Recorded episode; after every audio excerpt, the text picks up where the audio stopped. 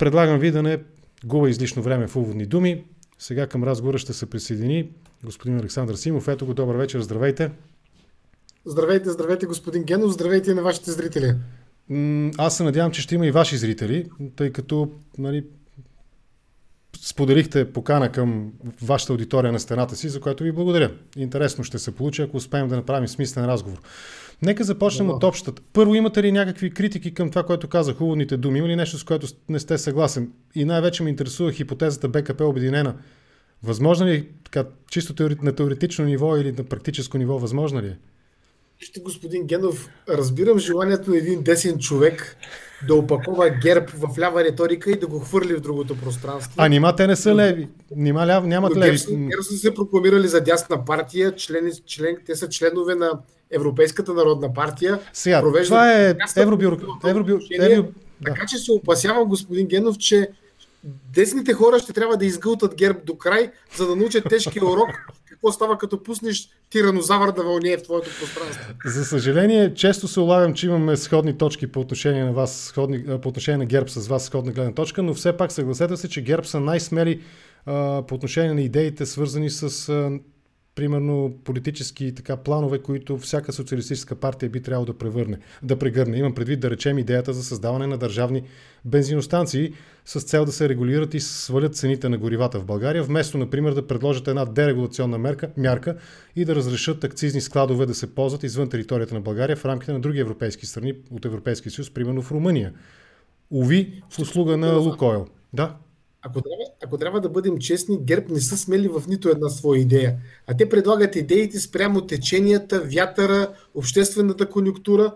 Аз си спомням само в рамките на миналата година. Март месец премиера казваше, че трябва да затягаме коланите, защото криза идва. Септември вече развързахме коланите, защото пак криза идва.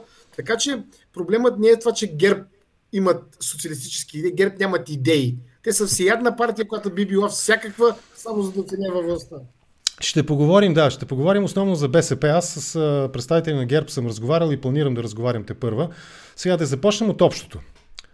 А, не ми отговорихте всъщност. Възможно ли е изобщо коалиция БКП обединена, както не. наричам? С ирония, разбира се. Не. Днеска Корнелия Нинова каза, че ние след изборите, когато се изправим пред въпроса за коалиционна политика, ако той виси пред нас, ще направим допитване до нашите избиратели, но сега мога да ви кажа, че нашите избиратели 99,9% ще гласуват против всяка коалиция с ГЕРБ. А не е ли възможно те да проявят една специфична национална отговорност и гражданска съвест и да кажат, че всъщност в името на доброто правителство на националното спасение, правителство на помирението, правителство на възхода, правителство на модернизацията и така нататък е, оправдава, да речем, една близост, управленска близост между двете най-големи за сега всяка формации. Една думите, всяка една от думите, които употребихте, автоматично изключва герб. Ще ви отговоря кратко, за да не изпадаме в Добре, многословие. слушам. Слушам, слушам. Имам предвид, че това, което вие казвате, модернизация, възход, национално, е невъзможно да стане с партия ГЕРБ, така че на нашите членове, членовете на БСП, които ще бъдат питани, много добре си дават сметка кой стои в основата на всички проблеми на България днес. И, не, и този отговор няма да има. Разбирам. А, имаме ли проблем с свободата на словото в България? Имаме голям проблем с свободата на словото. Сравним ли е примерно с ситуацията в Украина, в Литва, където в, в Украина аз следа внимателно събитията от край време, от, поне от 2013 година, където президента Зеленски предприени специфични действия поне срещу три телевизии, които са проруски, Медведчук нали, и така нататък, и които открито така налагат линията на Кремъл, пропагандната, идеологическата линия на Кремъл в Украина. Сравнима ли е ситуацията дали у нас? Не, не, дали я сравним, окей. Да, не, не, искам да влизаме в такива казуристични да, спорове, защото... За, тези канали не за Украина да, можем да говорим, но нека да е в, в, отделен, нали, в отделен епизод. Да, да. Вие сте бил наблюдател там в Донбас, нали, можем да обсъдим темата, но нека да е в отделно, защото ще можем да влезем в дълбочина. Въпросът ми е дали е сравнима ситуацията. Е, вижте, не сме стигнали тук до закриване по този начин, по политически причини да. до медии. Тук медиите се унищожават финансово. В смисъл, Украина, винаги когато виждам Украина, ми става малко по-оптимистично за България, но го казвам, казвам го с леко черна ирония. Да. Но по отношение на свободата на словото, смятам, че Украина е по-зле, но това не означава, че ние в България имаме с какво да се похвалим. Разбирам. Добре, а понеже стана дума за лидера на БСП, госпожа Нинова, Корнелия Нинова, тя явяването на избори, целта на явяването на избори е спечелването на изборите. Целта на спечелването на изборите е консумация на властта, упражняване на власт в държавата, в която дадената партия печели. Обикновено политическата логика е такава, че лидерът на дадената партия, която печели или има най-много гласове и търси коалиционно управление, е издиган за премьер и по този начин носи политическата отговорност нали, за... и политическите кредити от това, че са спечелили изборите. В състояние ли е госпожа Нинова да управлява България? Да. Състояние. Смятам, че тя го е показала многократно. Тоест, от вашия въпрос разбирам, че тя има достатъчно, нека го кажем, мъжество, използвайки така една препратка към нейно, към нейно обращение към Борисов да се разберат като мъже. Има достатъчно мъжество, сила на волята, решителност и в крайна сметка психическа устойчивост да управлява България. Господин е, Генов, знам на къде тласкате с този въпрос. Да, тя има такова да психическо мъжество. Добре. И стабилно да управлява България. И понеже говорим за свободата на медиите в България, сравняваме ги нали, с примерно Украина, да. с Литва. Преди малко мисля, че сбърках, без искам казах Латвия, но Литва имах предвид. Нека ви прочита нещо, което съм сигурен, че ще го познаете като формулировка. След всяка публикация у мен се натрупва напрежение, тревога, гняв и възмущение, предизвикани от разпространени неверни факти и обидни квалификации по повод на моята личност и моята работа като председател на БСП. Процесните твърдения предизвикаха стрес и притеснения да не би хората да им повярват, не мога да спя спокойно през нощите, защото мисля за стати, за публикациите, за широкия отзвук, които те имат в обществото. Поради безсънието през деня се чувствам отпаднала и ми е трудно да се съсредоточа върху работата си. Това обаче, а така, загубих и концентрация, защото хората ми задават въпроси дали изложеното по мой адрес е вярно и така нататък и така нататък. Това какво да. е, знаете, предполагам? Знам какво е. Това е част от исковата молба на Корнелия Нинова. Сега не знам коя ме четете, може би срещу Калина Андролова. Срещу Поглед Инфо през 2018 година. Абсолютно същите аргументи, преповторени с лека редакция, разбира се, не са буквално преписани. Отново в контекста на свободата на словото поглед, Инфо е сайт, за който и вие допринасяте активно. Вашите публикации... Не, вече не допринасям за него активно. Е, поне следят ви, доколкото аз последно проверявах, ви следят нали, предаванията на БСП, на телевизията на БСП, нали, се доскоро, може би не до, до вчера, но доскоро се отразяваха и така нататък. Но така или иначе са ваши идеологически определени сайта като ляв това не е ли тъ, странно? Лидера на БСП, която вие казвате има мъжеството нали, да управлява и коража и психическата сила да управлява държавата, се чувства безпомощна и психически потисната и нали, накърнена от едни критични публикации по нея надреж в сайт, в който и вие доскоро допринасяхте. Господин Генов, ще отговоря на вашия въпрос, но преди това моля ви да ми разрешите един кратък увод, преди да но, дам... Няма проблем, няма проблем, разбира се.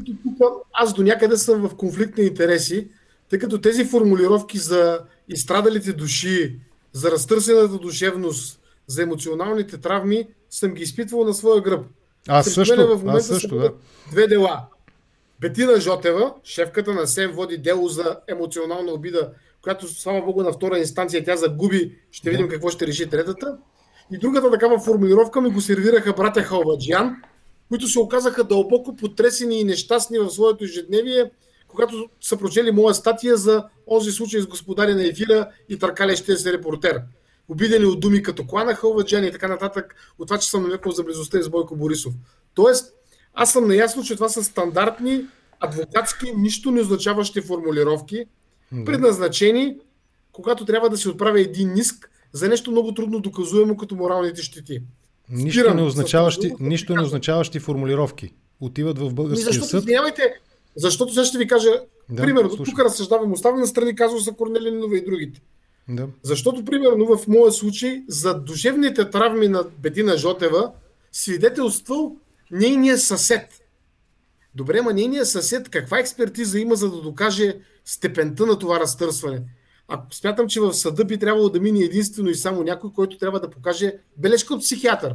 Ако психиатър напише, че тя е в клинична депресия, ще приемем, че думите им наистина са застегнали жестоко, но тогава разбира се ще да, разбирам, да разбирам ви, разбирам ви. Вие водите дело, надявам се, че ще изложите вашите аргументи пред съда и че безпристрастният съд сега, по съвест... Сега позволете ми за Корнелия Нинова. Да, да се върнем, това исках да кажа. В случая с казвам ви от могледно, аз не бих завел дела. Не бих завел дела, защото смятам, че трябва да говорят хората, независимо, че тези хора се наричат Калина Андролова, Таня Буруджиева Или Също ваши Антон доскорошни идеологически партньори, бих казал и двете дами. Тук това е големият проблем обаче, господин да. Генов, защото давам ви примера специално с Буруджиева, тъй като съм свидетел скоро на нейните тързания телевизионни, за това как било неописуемо един политически анализатор да бъде съден за своите анализи. Сега поправете ме, ако греша, но според мен е качествен политически анализ някой да каже Александър Симов не става за премиер. Примерно. Или не става за това. Това е нормална политическа оценка, която трябва да приема. Но да. когато кажеш за някой, че е проста женица, или някаква си там селска тетка, която се държи клюкарски. Може ли това, само за секунда да ви прекъсна? Политически за... анализ ли е? Запомнете си мисълта. Прекъсвам ви не за да ви попреча да развиете тезата си, а именно за да я подсилите евентуално. Ще ви прочита една поредица от изрази. Аз съм си приготвил пиштова, защото обичам нали, да, как ска, да си пиша домашното. Само секунда да го видя къде беше. Обичам да си пиша. Да, ето го. Намери го. Това са обращения по отношение на политик. Откровено тъп, буклук, псе, свиня, измамник, за един политик става дума, мутра, идиот, национална катастрофа, срам за държавата, глупак, тапак. Това са думи на Роберт Дениро по отношение на президента Тръмп.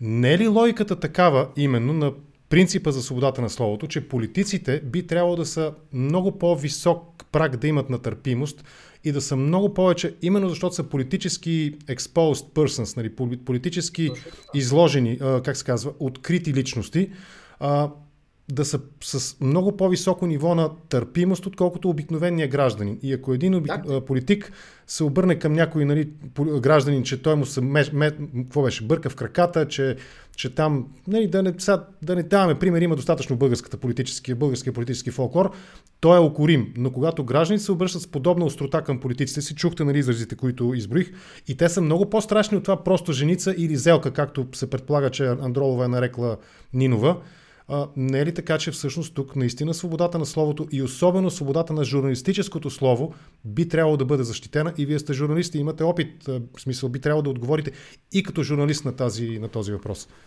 Да, точно това е логиката, която ви казвам, че аз не бих завел дело срещу никой, който ме нарича по какъвто и да е начин. През живота си съм виждал какво ли не, изречено за мен. Претръпнал съм, смятам, че хората имат право да, да го говорят. Един пример ще дам. Термина е, психодесни, психодесни е той ваш, нали, това е ваше изобретение по отношение на, нали, на дясните. Аз не се обиждам от него, аз гледам забавно на него, нали, но за мнозина би могло да бъде обиден термин, ако поименно го свържете с някой. Нали. Примерно Иван Петров е, е психодесен. Разбира се, аз също, също съм чувал за себе си всякакви определения, нали, плешивия, да, да, комунисти, така е, да. неща, които аз приемам като значка, защото да. вече тези изрази означават Александър Симов, така или иначе, вън от шегата вие сте прав. В политиката трябва да има много повече търпимост към критиката. Аз съм съгласен с това. А, към критиката, а, изразена от обикновените граждани, дори и към обидът. В крайна сметка, има практика на Европейския съд. Да, има практика на Европейския съд по правата на човека Както посока. Както гражданин нарече политикът Хикс глупак, дебил, олигофрен, аз съм готов да, да споря, че гражданина е прав. Независимо, че може да не е справедлив. Граждани е, ако, върнем, ако върнем разговора към госпожа Нинова я, и нейната... Я връщаме обаче разговора към Калина Андролова и към Таня okay. Болуджиева, които Добре, не слушам. са гражданки в този обикновен смисъл. Е, това са... Андролова е журналист. Колкото и да не съм съгласен с нея и с Волгин, другата те са журналисти. Да, да другата, е, другата е политически анализатор. Аз пак ще ви повторя. Андролова може до утре да критикува Корнелия Нинова. Бога ми правило го е с години. Според мен Корнелия Нинова е решила да да сложи границата, карайки я да разбере, че думи като селска тетка и такива неща просто не вършат работа. Тук разсъждавам повече, защото не съм говорил с Корнелия Нинова, за да, да. знам нейните мотиви. Тя прави този изкачество си на гражданин, така си е преценила, уважавам да. нейното право. Но тук Добре, вече въздигаме а... разговора. Чакайте само, извинявайте, да, но тук вдигаме разговора на малко по-високо ниво. Да. Анализатор ли е Татяна Бороджиева? За мен не. Може за вас, да за левица, Анализатор ли е за левицата? Да Татяна Буруджиева в своите проявления тя по-скоро е политически трол, но не е анализатор. Това, което Сега да не вземе тя да ви съди за тези думи от друга страна. Ама нека още ще бъде третото дело, което някой завежда срещу мене. Аз няма да я съдя, ако ще утре да, да излезе и да каже каквото си иска. Та, в, в, този смисъл, А, когато говорим за свободата на словото, аз продължавам да смятам, че в България има огромен проблем, тъй като държавата смачква неудобни медии не за обиди, не за обиди, а за казване на някои истини, имам да. предвид вадене на някои, показване на някои далавери, тук вече сме в една територия, която е много мътна и кървава и съм убеден, че няма да могат да убедя тези, които сега смятат и казват, че Корнелия Нинова диктатор с топче, която е решила да стъпче да стъпче вижте, вижте само колко е абсурдна убеден, ситуацията. Има и тези, Аз съм... които знаят, че нито Калина Андролова, нито Бороджиева са анализатори. Това са машина герберската пропаганда в момента. И това е. Вижте колко е парадоксална ситуацията. Спорил съм с госпожа Боруджия в студио, не си спомням в коя телевизия, но сме спорили по най-вече по руската и съветската тематика. Нали? Наистина нямам конкретен спомен за какво. С Андролова сме абсолютно непримирими идеологически по ред причини и по ред а, каузи, клаузи по-скоро въпроси, но уви, сякаш от двама ни аз съм защитника в момента на двете госпожи. Но да върнем разговора на госпожа Нинова. Значи, ако приемем, Ама да ви че... попитам нещо обаче, господин да, Генов. Слушам, ще отговоря с удоволствие. Вие представете като защитник, нали? Тук вече в името на спора. Да. Когато Бетина Жотева скочи на Кадринка Кадринова и да. каза ти да мълчиш за мене. Защитихте ли Кадринка Кадринова или казвахте, че Бетина Жотева е права в този случай? Не искам Защото да лъжа. Спомен, че казвахте, Бетина Жотева е права. Тоест, всеки човек разсъждава, казвам ви не за да ви обвинявам. Имате правото да смятате в този случай. Всеки човек разсъждава от някакво такава своя гледна точка. Аз не мога да претендирам за голяма обективност. Но от тази гледна точка, която съм в момента, смятам, че нито Буруджиева, нито Калина Андрова се нуждаят от защита. Те самите са станали незащитими, поставяйки своите експертизи в услуга на една политическа партия и заради това получавайки такава широка трибуна. Тоест, вашата теза е, че те се поставят в услуга на ГЕРБ. Правилно ли разбирам? Да, независимо, че едната беше депутатка от БСП. Да, но да се върнем на въпроса с госпожа Нинова, с един от потенциалните хипотетични бъдещи примери, ако БСП спечели най-много гласове на предстоящите избори след един месец и нещо. Сега, ако приемем, че тя има основание да даде Андролова и Буруджиева на съд, защото наистина те са и причинили подобни безпокойства, каквито се описват и в иска срещу поглед инфо, това означава на практика, че тя не е способна да поеме тежестта на държавното кормило, ще използваме клиширани изрази, защото упреците към премиера са с степени по-високи, отколкото тези към просто редови политик, депутат или лидер на партия. Способна ли е въпреки това или не е способна, според вас? Абсолютно способна и всеки, който познава Корнелия Нино и виждал, знае, че е способна. Това е измислена тема в момента, която... Не, не, не е измислена. Аз се опитвам да се ориентирам в ситуацията не, не, аз не обвинявам вас, господин да, Генов. По принцип, да. ние можем да направим един отделен експеримент, да вземем да направим един сборник с всички жалби на политици по един или по друг казус.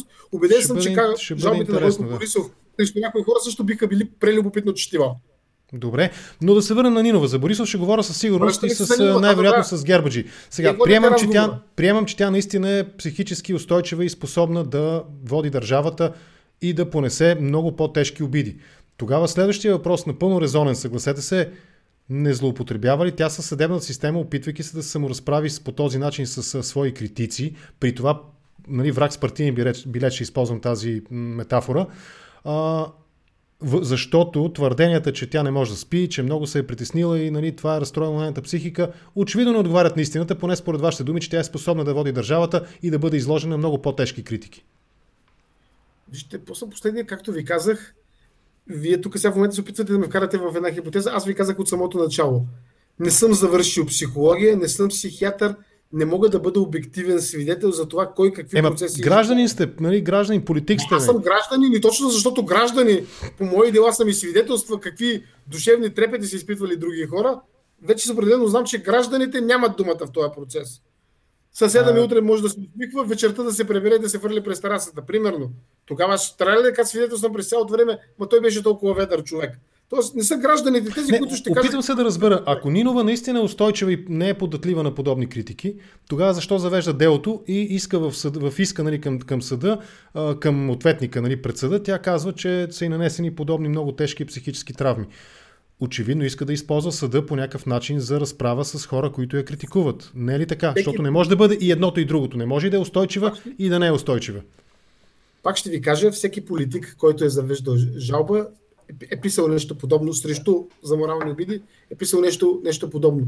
Според мен с тази жалба, обаче Корнелия Нинова не се опитва да, как го казахте вие, да използва съдебната система. Ами, така го виждам, уви. Тя да. поставя границите на това, кое е политическа критика и кое не. Както ви казах, политическата критика е Корнелия Нинова не става за премьер, нормално изречение. Тя е, селска, тя е проста селска женица, вече минава отвъд всяка възможност за свобода на словото. Защото тя деградира, това деградира обществената ни среда, дори възможна степен. От тук нататък, следващата стъпка е да почнем да се псуваме. А това вече е край на политическия Добре, а процес. критики към Борисов, че е мутра. Тиква го наричат Кой? на улицата. Борисов, Борисов, наричат... премиера. Да.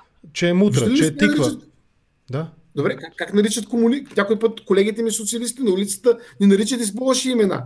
Никой не е тръгнал да води дело срещу случайния е, граждан. Точно това казвам. Ако от вас зависи, примерно, изведнъж се оказва, че нали, Корнея госпожа Нинова ви има доверие и каже, Сашо, дай ми съвет. Да го вода ли в крайна сметка това дело или да махне с ръка и да се покаже като истински нали, държава? Да бъде махни, махни с ръка. Казвам го честно. Добре, благодаря. Това е съм пак в конфликт на интереси, защото съм журналист и съм търпял това. Ще да кажа, махни с ръка няма смисъл. Има и други начини за възпитаване на а, отвратителни герберски подлоги. Разбирам, съгласен съм, съгласен съм с това, което казвате, че по-добре беше, ако беше махнала с ръка, не защото Андролова не заслужава да бъде осъдена за други неща, а просто защото по този начин, а и за тези вероятно заслужава, но в крайна сметка поставяме по този начин принципа, че политикът, именно защото е публично exposed, се опитвам да намеря превода на тази думичка на български, ако ми помогнете, ще бъда благодарен, публично осветена, публично а, изложена личност. Нали? Да. на публичен показ нали, е изложен политика би трябвало да е с много нива по-търпи, на, на търпимост, по-високо ниво, отколкото обикновения гражданин. Мисля да приключим тази част от разговора за Корнелия Нинова. Изгледах, разгледахме го от всички възможни гледни точки, за което ви благодаря. Патриотичният социализъм. През 2017 година Нинова заявява пред нова телевизия, че платформата на БСП е най-близка до патриотите. Патриотичен да. социализъм. Сега да. ще ви помоля да ми обясните как точно се вързват тези две категории. Интернационализма, който е характерен и типичен за посткомунистическите социалистически партии. Нали? Той е част от а, генезиса, част от а, ДНК-то на социалистическата идея, поне у нас. И националистическите възгледи. М- опитвам се да намеря отговора и не съм единственият журналист, който е водил с вас този разговор. Не става ли дума за национал-социализъм? Не. И ще ви кажа защо. Да. Тази, тази фраза патриотичен социализъм не е използвана от Корнелия Нинова. Тя е ваше творение в момента. Е, сега нашата платформа не, не, не. Защо? е най-близка, най-близка до е- патриотите. Много, е- да, да, но много е важно да спрем до тук. Тъй като фразата патриотичен социализъм вече води към доказателство към вашата теза, но това е нещо, което Корнелия Нинова никога не е казвал. Аз имам да. интерес към политическото Добре, в какво? Тогава ще попитам в какво е тази, се изразява тази най-голяма Точно, близост с Ето, патриотите. Стигаме до тук. Стигаме до Добре. тук. Ако да. си спомняте какво представляваше парфумата на Патриотичния фронт тогава, в нея нямаше националистически дъвки и тъпоти, с които днес се опитват да изкарат още малко гласове, като темата за Македония, например, защото не са направили нещо друго. Там имаше цяла обаче серия от поемане на социални ангажименти към българския народ. Разбира се, а, това казахте вие от 2017 година от предизборната кампания, когато Корнелия Нинова го заявяваше. После ние на практика видяхме как патриотите стъпка по стъпка се отказаха от тези идеи в името на властта, за да се превърнат в едни момчета на повикване на Бойко Борисов и това имам предвид в политически смисъл на думата, не е в този циничния. Когато му трябват за нещо, за гласуване, когато му трябват за показ. Така че в този момент Корнелия Нинова според мен имаше основание да го каже. Слава Богу, слава да. Богу тогава. Този миг. И това е единствената ситуация, в която казвам слава Богу. Съдбата да. ни ни поднесе пар... патриотите като коалиционен партньор. Защото сега всички тези простоти щяхме, щяха да минават през нас и да ни разкъсват като снаряди, които те извършиха. Добре, а още малко да поразсъждаваме. Близостта на, да на е Нинова, близостта на БСП, нали, не, не на Нинова конкретно, БСП, защото предполагам, че в голяма степен има сходство между възгледите на лидера и възгледите на останалата част от партията, въпреки че ми се иска да поговорим и за един друг видим поне за обществото разлом вътре в БСП, но по-натам в разговора. А, Орбан, доколкото разбирам, БСП много се родее и подкрепя възгледите на Орбан в Унгария. Това е Днешния Орбан, не някогашния. Това, нали... това пак не е вярно. Какви са ви критиките? Възоснова на какво? възоснова на какво вадите, имате впечатлението, че а, БСП подкрепя възгледите на Орбан. В смисъл, дайте ми програмен документ, в който това да е записано.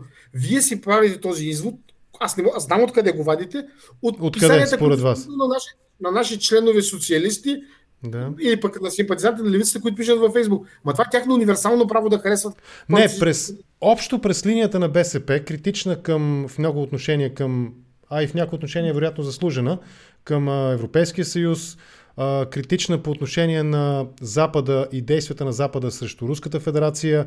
В това имате сходства категорично и определено. Но какво, какво са ви различията тогава? Кои от тезите, да речем, на днешния Орбан и Орбановата Фидес в Унгария, според вас са, така, трябва да бъдат критикувани? Именно в контекста на разговора за национализма и социализма. Сега ще ви кажа нещо.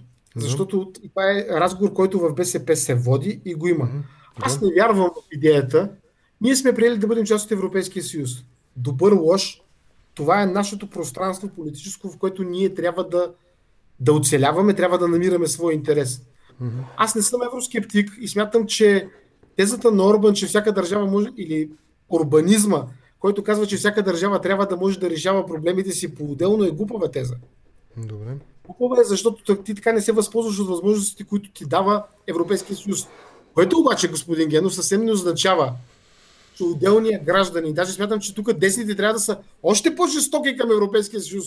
От левите не могат да критикуват Европейския съюз, тъй като когато мине през големи кризи и тестове, той се проваля.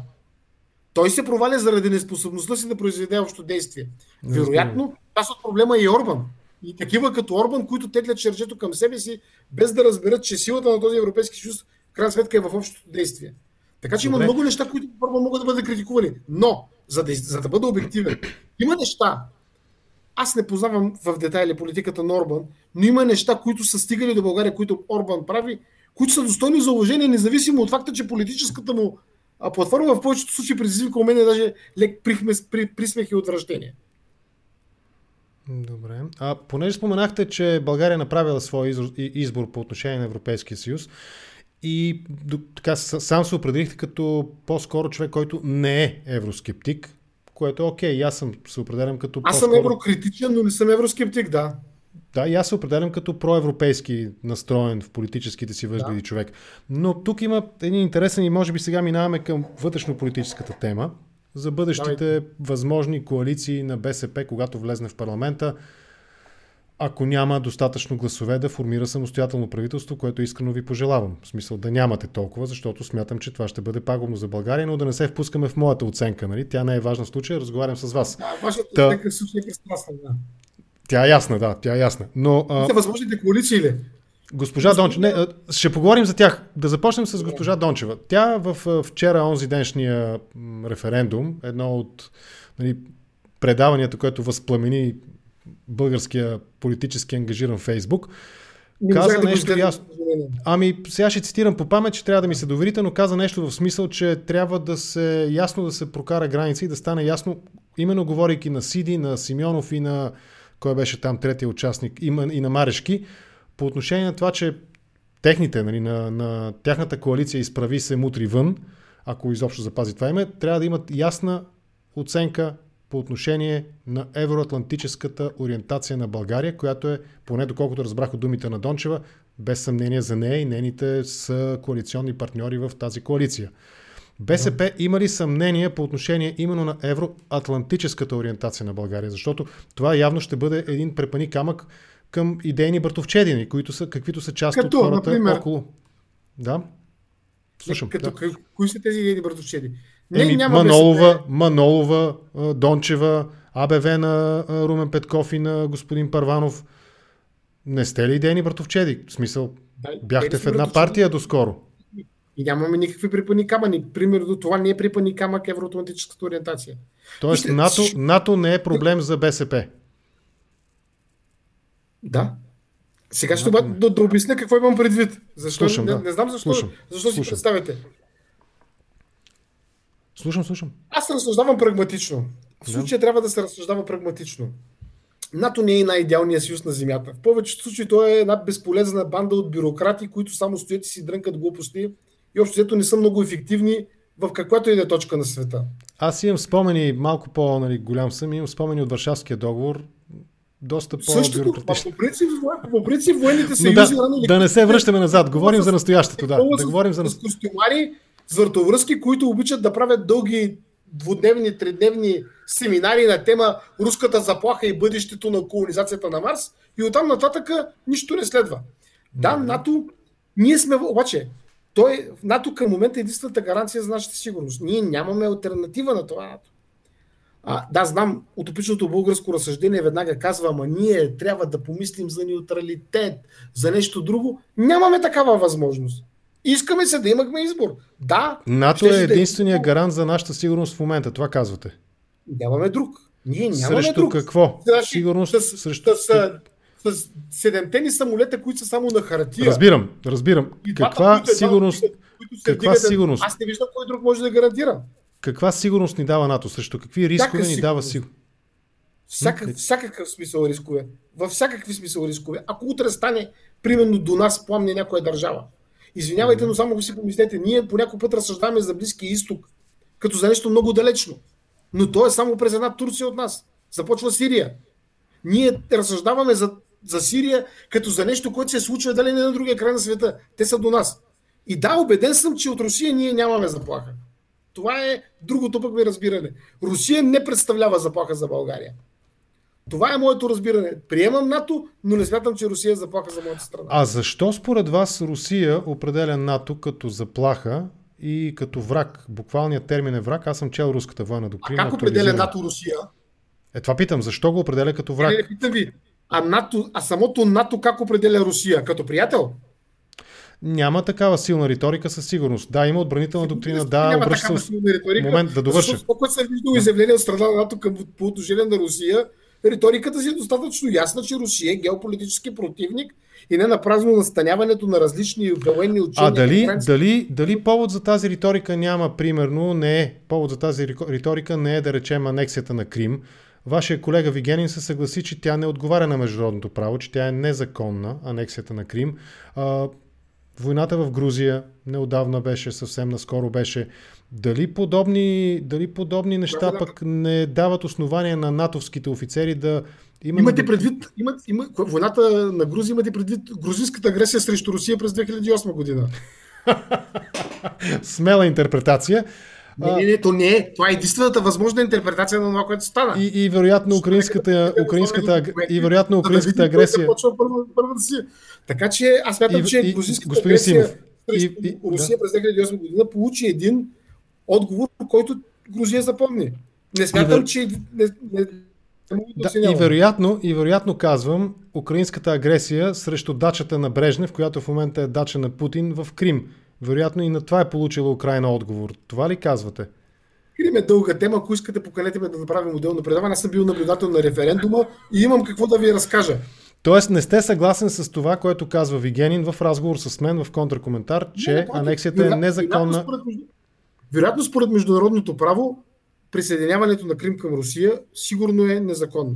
Е, това не е ли основание да, на НАТО да гледа, само, да гледа на само, Русия като... Е в, само, че не е в съзвучие с международното право и отцепването на Косово от Сърбия, ама пък всички го преглъщат, всички го занимават. Но Дори Косово, четах, че Джо, Косово не е погълнато. Че Джо Байден се е обадил на Косово, премиер господин Симов, е казал, Косово не е погълнато от нито една държава. Това беше процес на отделяне, а не значи, анексия. Значи, Тоест, само за, само за да ви разбера. Тоест, вие щяхте да подкрепите, ако Крим се беше обявил за независима държава, вие сега щяхте да кажете да, Крим има правото да съществува като независима Крим беше държава. автономен. Крим беше автономен. Аз съм не, бил в Крим. Както ми казаха хората от Крим, автономия на хартия не означава нищо. Това е точно Напротив, това, това не е така.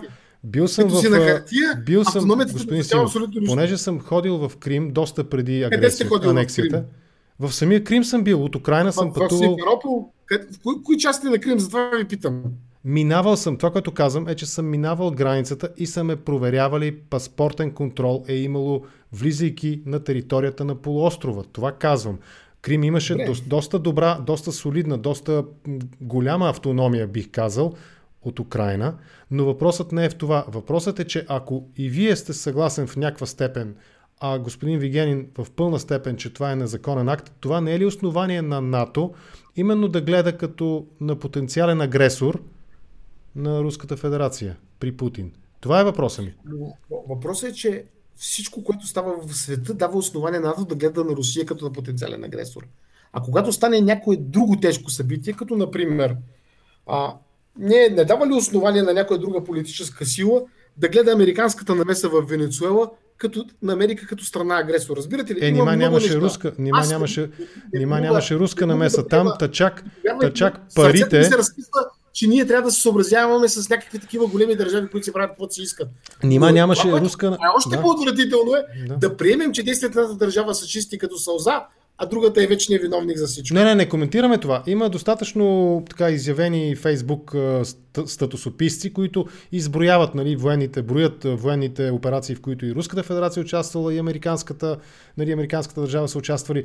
Неизбежно е, когато си играч на толкова високо ниво, неизбежно е да не защитаваш, да, нали, да да не защитаваш своите интереси, включително и геополитически, това е факт, нали? не бива да го спорваме. Ние пак избягахме от българската политика, а така. тя беше случая важната.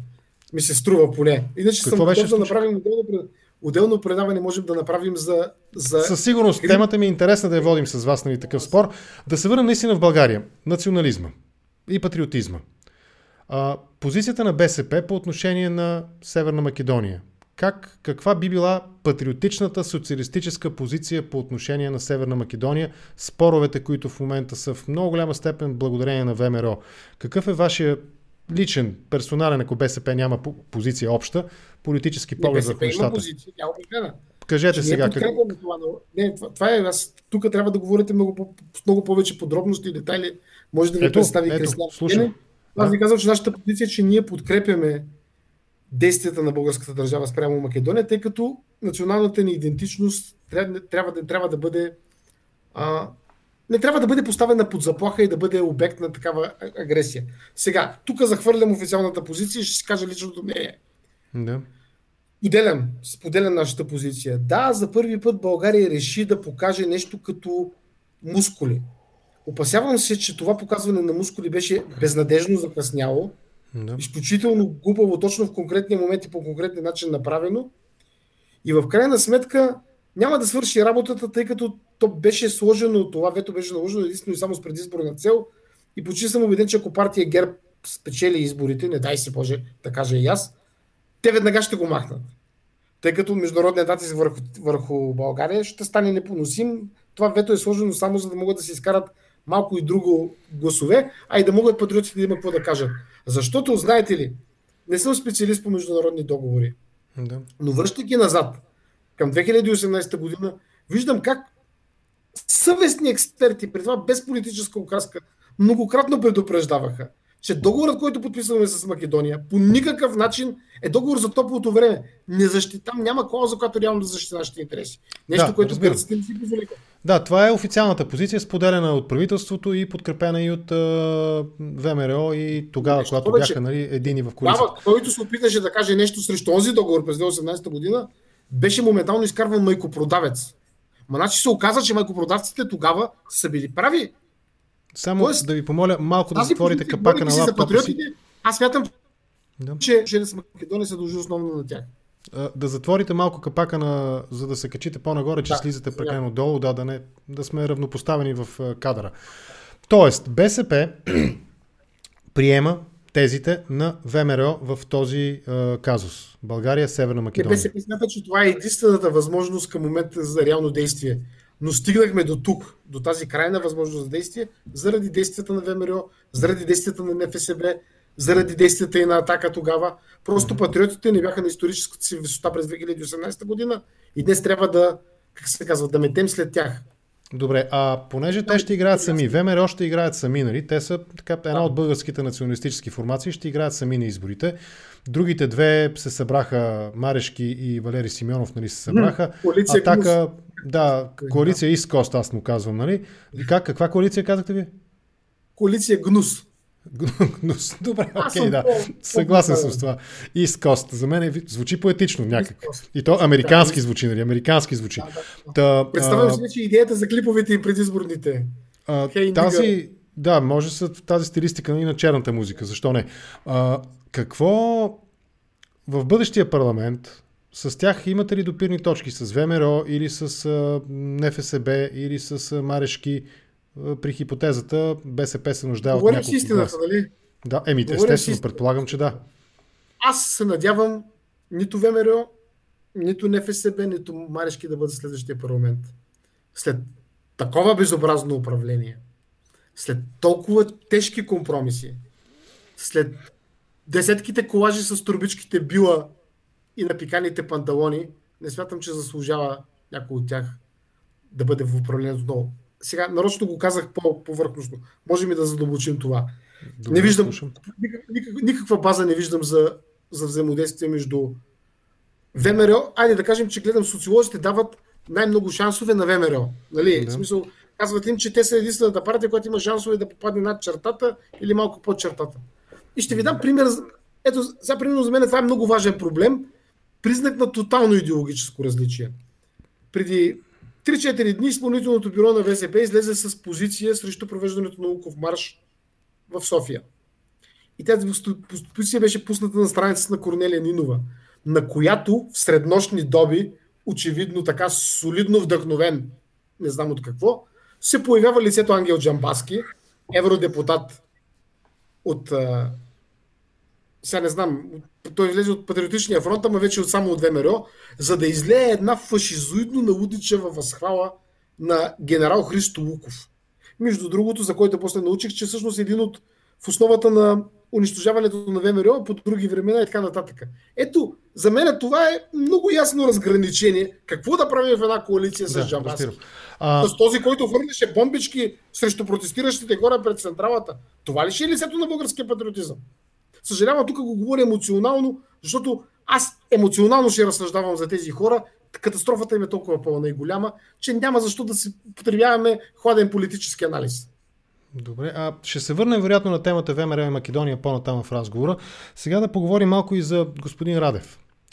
А, как да си обясним това, че Радев, нали, имаше едно изказване на неговото вице, госпожа Йотова, която каза нещо смисъл, че ако се обърне срещу интереса на партията, партията никога няма да му го прости, но той пък избърза и се самономинира нали, за втори мандат.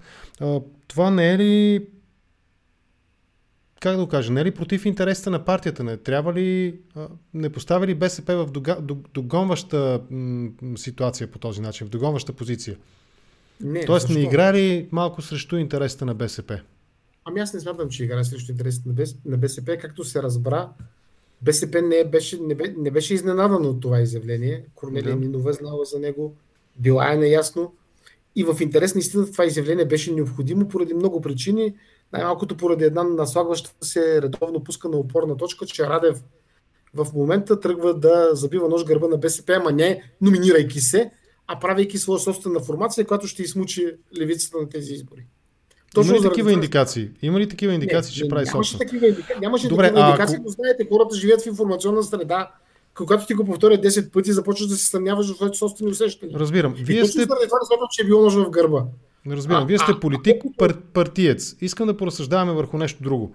Сега ще прочета пак две изречения от стратегическия документ на Радев, който наскоро стана популярен и известен. Той казва, цитирам дословно, особено с, нали, изваждам баласта според мен от, изречението, особено внимание следва да се отдели на усъвършенстване на механизмите на публичния контрол над партийните назначения във властта. Неприемливо високо и с тежки последици за компетентността на администрацията е безконтролното партизиране на подбора на, и кариерното развитие на държавните служители. Това на мен лично ми а, така напомня, или по-скоро аз ще си позволя да го парафразирам по следния начин. Радев говори за надпартийна власт. Нямате ли някакви политически... За какво говори, че прекъсна? Извинявайте, за какво говори ще Радев повторя, вас, ще повторя. Това... Неприемливо високо според Радев, цитирам дословно, е... Не, това, това и с... Вашият извод. Може, моят извод Ваше... е, че Радев говори на практика за надпартийна власт, граждански контрол върху партийните назначения и функции, надпартийна власт. Това политически не ви ли притеснява, господин Симов? Ами, вижте, няма как да ми притеснява, защото трябва да върнем малко лентата назад. Добре, колко? Гражданският контрол върху а, политическата власт беше осъществен за първи път в правителство с мандата на БСП. При така мразени от всички Пламен Орешарски. Нека да ви да. припомня, тъй като Пламен Орешарски стана премиер след безпредседентно големи към онзи момент протести в историята на България и правителството Борисов едно падна буквално месеци преди да се завърши мандата. Да. Една от, една от, един от начините да, да бъде за потушено до някъде това гражданско това напрежение, което беше доста надпартийно, то не беше свързано с конкретна партия, беше да се създадат граждански съвети към отделните министерства. Дали те работиха или не е въпрос, който мене сега лично много ме интересува, защото се опитвам да напиша един по-голям текст. Сработиха ли, как сработиха и защо сработиха, имаха ли време да сработят. Това е тема, тъй като в момента виждам как новото поколение граждани на улицата също ражда по собствен път тази идея за, за гражданската утопия, която може постоянно да бъде контрол на, на политическата власт. Не знам дали е така. Така че тази идея не ме притеснява. Напротив, може би трябва да я реализираме един път до край, за да видим дали ще сработи както трябва и дали може да бъде решение. А не Аз, беше ли... Нямам, да. нямам, нямам категоричен отговор, че това е правилното решение. Не ме разбирайте погрешно. Не знам да, дали не това е правилното ли, решение. Не беше ли тази идея за надпартийната власт и този израз, уви, е свързан в българската историография, е свързан с Кимон Георгиев. Та, тази идея за надпартийната власт не беше ли реализирана вече 34-та година и продължи до 44-та, ако не ме лъже паметта, периода в който партиите в България бяха забранени.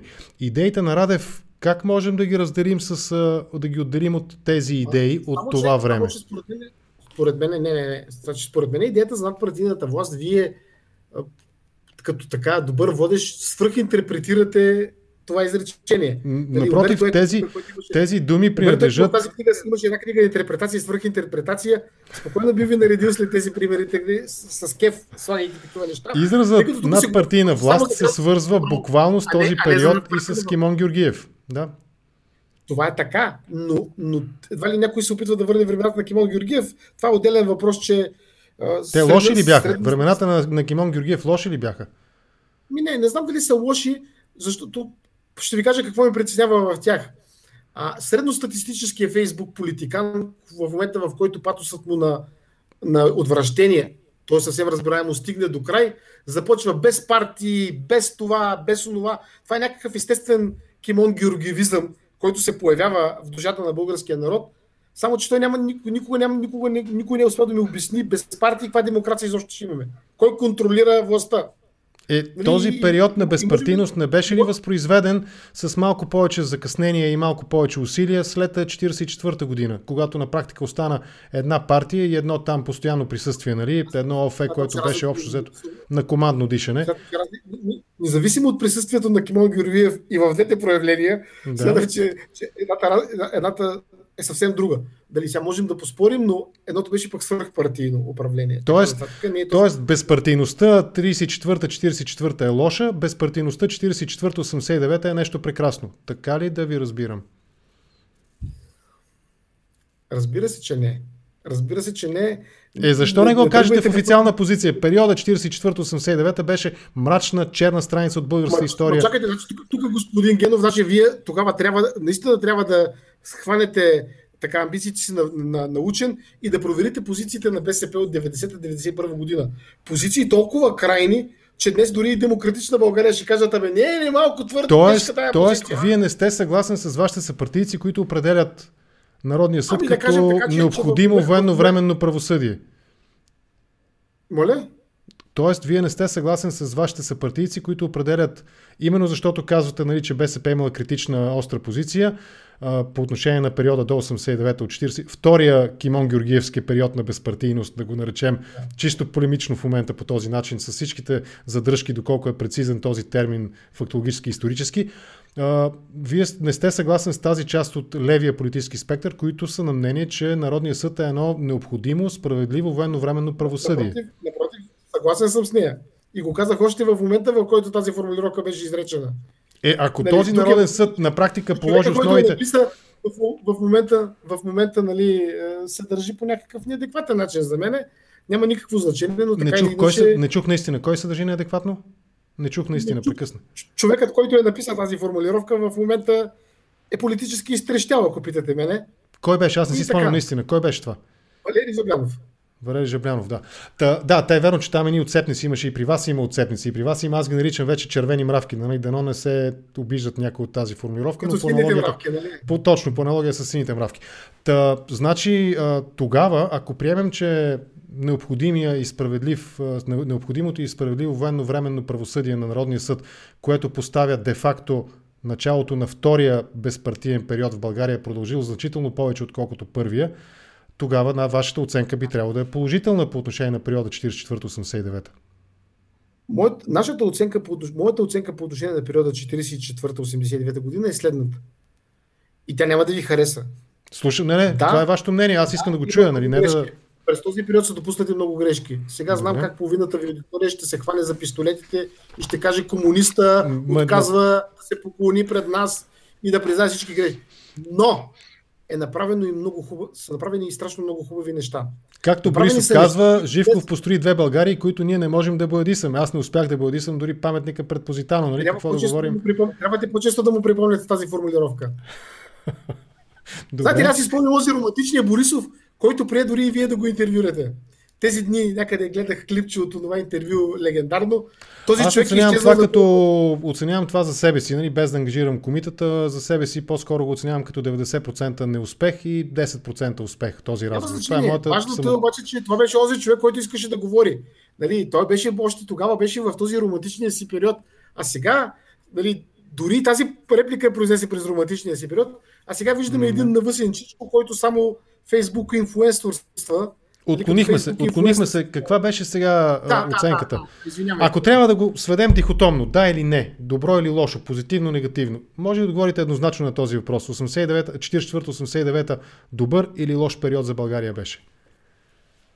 Моят отговор е лош. Вашият. Моят отговор е добър. Добър, добре. Да продължим нататък сега. Дихотомно. Мога е, не, не, да естествено, да защото за... нали, тезите си ги знаем взаимно. Предполагам, че аудиторията, която ни гледа в момента, само да погледна, 320 души ни гледат. Благодаря ви за интереса, приятели. Споделяйте това видео. Ако ви харесва разговора, сложете по един лайк и го споделете във вашите социални мрежи, балони, в които живеем всички ние, тези ехокамери, в които обитаваме и заради епидемията много активно напоследък. Да продължим нататък. Да, нали мога да вървим към приключване, господин Генов, защото жена ми 50... вече ми дава... Разбирам. 15... Може ли още 5 минути? Ще ви ще съгласи да. ли... Окей, okay, 5 минути, Мисля, може би да завършим. Ще успея да ще успея да, да измъкна. Благодаря. Аз няма да се проточа повече от 5 минути, обещавам. Един час почти ще стане разговор ни тогава. А, има ли конфликт между лидерството в БСП, Корнелия Нинова и а, този, аз ще го нарека дали е лидер изобщо? Станишев. Има ли такъв конфликт между станишевистите и ниновистите в БСП? Нали? Очевидно, че има. Да. Очевидно е, че в какво се изразява той? Обаче не е идеологически конфликт, моля ви се. Тук е не много е важно да се А тогава да приемем ли, че м- господин само, Станишев ще само, води... Има, има, има, има, има един проблем. Да. А, вие казвате станишевисти. Не, търсих думата, търсих думата, да, търсих думата. Не, не, защото ако може да ми помните кои са станишевистите, аз защото не се сещам кои са. Между Корнелия Нинова и Станишев има конфликт. Той не се дължи на разлики по европейската тематика, както се опитват да говорят част от хората край Станишев. Да. А на какво това се е конфликт. За... Да, да, ще ви кажа, това е конфликт за това как трябва да се развива БСП. Каква посока трябва да продължи как бихте го обобщили? Какво е грешното във визията на Станишев за развитието на БСП? Лидера на европейските социалисти безалтернативен. Какво е неговата грешка? Еми, това няма, не е част няма... от проблема на европейските социалисти, кажете ми в момента. Както и да.